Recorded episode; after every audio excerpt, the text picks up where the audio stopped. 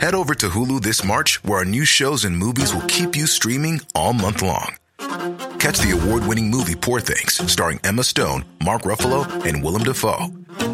Check out the new documentary, Freaknik The Wildest Party Never Told, about the iconic Atlanta Street Party. And don't miss FX's Shogun, a reimagining of the epic tale, starring Anna Sawai. So, what are you waiting for? Go stream something new on Hulu. Hey, I'm Ryan Reynolds. Recently, I asked Mint Mobile's legal team if big wireless companies are allowed to raise prices due to inflation. They said yes. And then when I asked if raising prices technically violates those onerous two year contracts, they said, What the f are you talking about, you insane Hollywood ass? So to recap, we're cutting the price of Mint Unlimited from $30 a month to just $15 a month. Give it a try at mintmobile.com slash switch. $45 up front for three months plus taxes and fees. Promo rate for new customers for limited time. Unlimited more than 40 gigabytes per month. Slows. Full terms at mintmobile.com.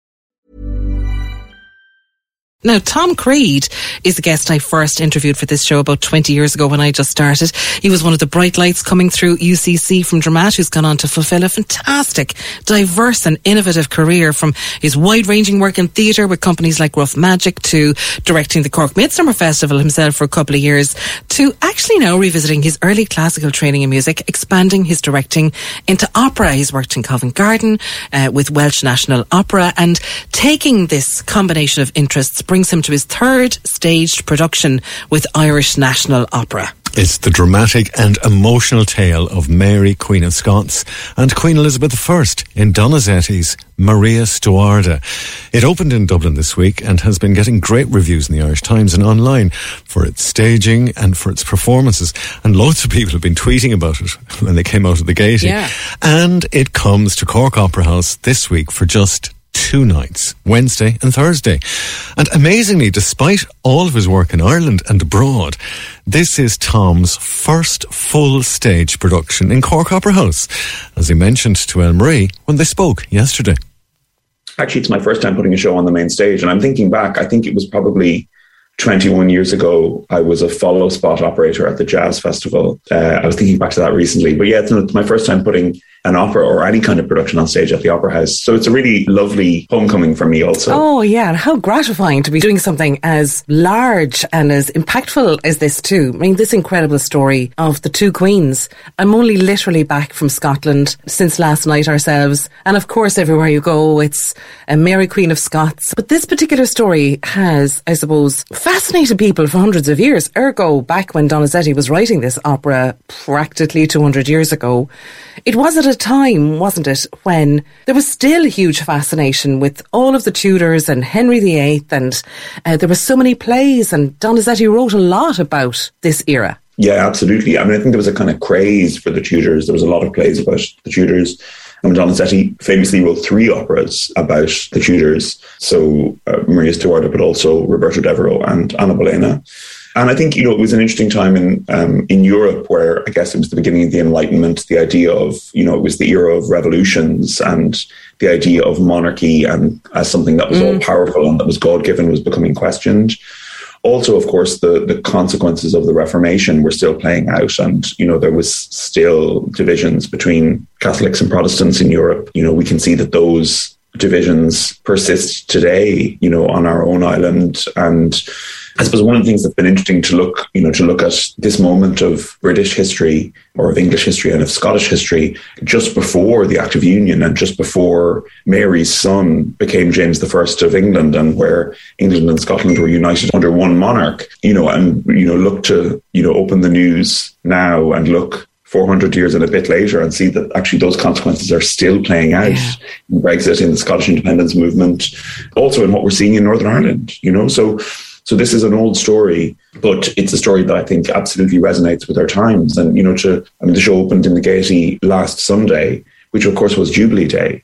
And so to have, um, to have was that planned, Tom? I mean, I don't think so. Um, I know it's just a gas coincidence, but I, I know what you're so, saying. But, yeah, and I suppose with the production, we've, I suppose in general, when I'm staging opera, I like to take these old works and look at them through a contemporary lens. Mm-hmm. So the show's kind of performed in contemporary dress. And we're, we've been looking at kind of images from the contemporary world that help us understand this history.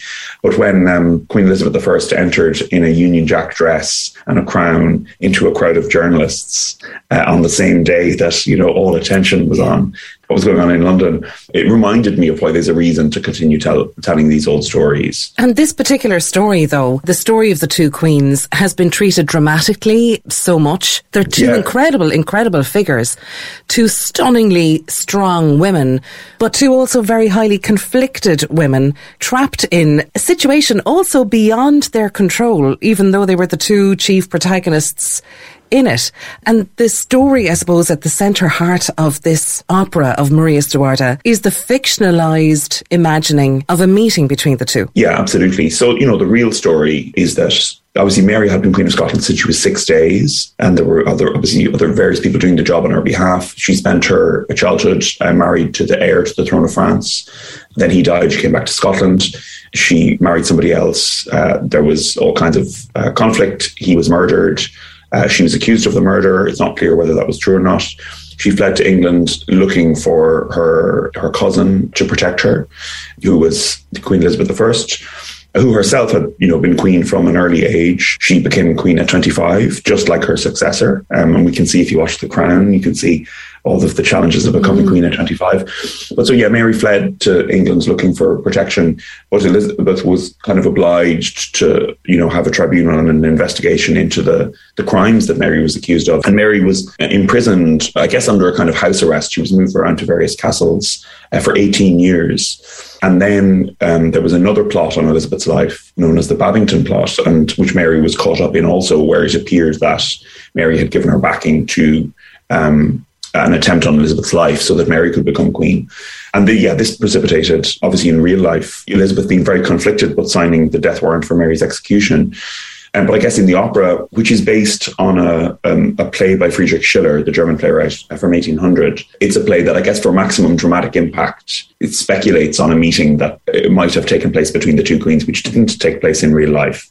And this is a meeting where in the opera, there's a kind of love triangle going on involving Robert Dudley, the Earl of Leicester. And in reality, Leicester was known as Elizabeth's favourite. They had a kind of will they, won't they yes, relationship yeah. for most of her uh, time as queen.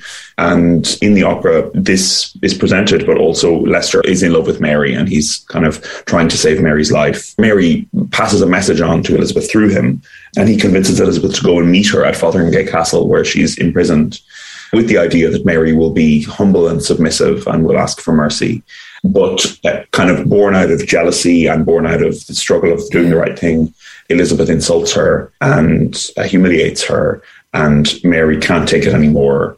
And she snaps and she insults Elizabeth back. And then the second half of the opera plays out the consequences of that.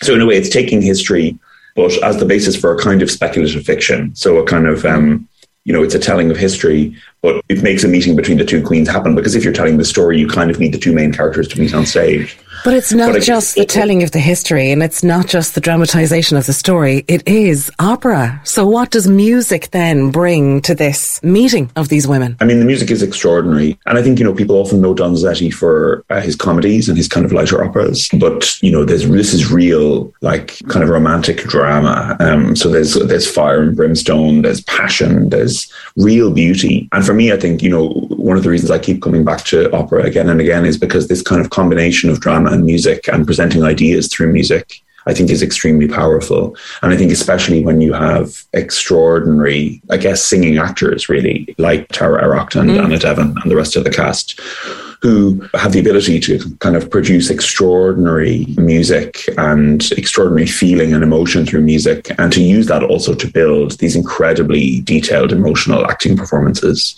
And so the process of making the show has been like really a total pleasure. Working with these brilliant singers, conductor Fergus Sheil from Irish National Opera, um, and the fantastic Irish National Opera chorus as well, which has a really big role in this opera. That the the chorus appear as as Elizabeth's court, they appear as Elizabeth's soldiers, and they appear as Mary's supporters. Mm-hmm. So, in a way, the public opinion is presented through the voice of the chorus and these extraordinary choruses.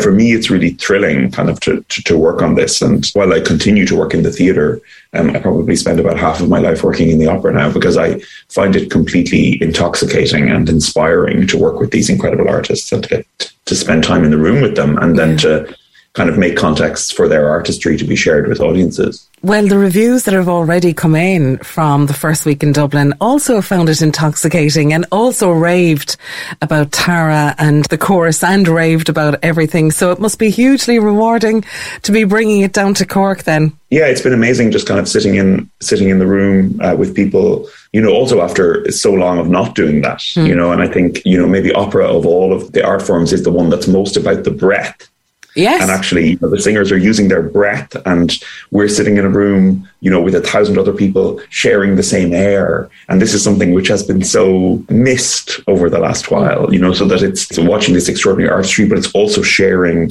space with people and having an opportunity to discuss it and to disagree about it and you know kind of all of those things and you know this is an opera that had a complicated history it was banned at the premiere because it was uh, it was so controversial to make a, a story then in which like a, a, monarch was sentencing another monarch to death. And then the, the second performance at La Scala was a disaster because the main singer was ill and went on just to co- collect her fee. Um, and then the opera kind of languished and, you know, was, okay. was not considered a kind of major work in the repertoire until the mid 20th century when then really great singers like Joan Sutherland and Pavarotti and people started to sing these roles. And now, kind of more and more, I think it's become really part of the repertoire, and you have kind of great singers like Joyce DiDonato singing it at the Met and Covent Garden. And of course, you know, world class singers like Tara Erraught now singing the work, uh, the work for the first time. But I think it's also, you know, we still have uh, a fascination with royalty and we still have a fascination with what goes on behind the scenes. And whether that's what, you know, uh, Wolf Hall or The Crown or all of the column inches that are devoted to. Would the, the Daily um, Mail even exist if people didn't have the fascination? no, absolutely. I mean, this is it. Yeah. This is the kind of the, the, the historical equivalent of that, yeah. you know, but transforming it really into into an extraordinary work of art to, and really brought to life by this, these extraordinary performers. There's 38 singers on stage. You know, it's a really exciting, yeah, even for me, like seeing the show in the theater, like after the opening, it's really exciting to come back and see it again. And I'm really excited for, you know, the fantastic Cork opera audience to get to experience this work. And then also in Wexford, where it tours at the end of next week.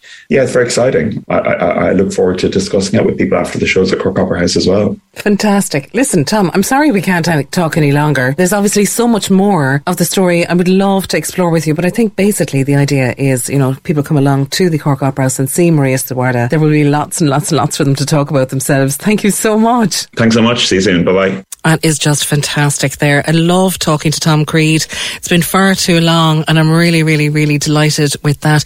Uh, before we go to the outbreak, can I just say a quick hello to Dermot? Dermot, there was a message came in for you. Head over to Hulu this March, where our new shows and movies will keep you streaming all month long. Catch the award winning movie Poor Things, starring Emma Stone, Mark Ruffalo, and Willem Dafoe. Check out the new documentary, Freaknik The Wildest Party Never Told, about the iconic Atlanta Street Party. And don't miss FX's Shogun, a reimagining of the epic tale, starring Anna Sawai. So, what are you waiting for? Go stream something new on Hulu.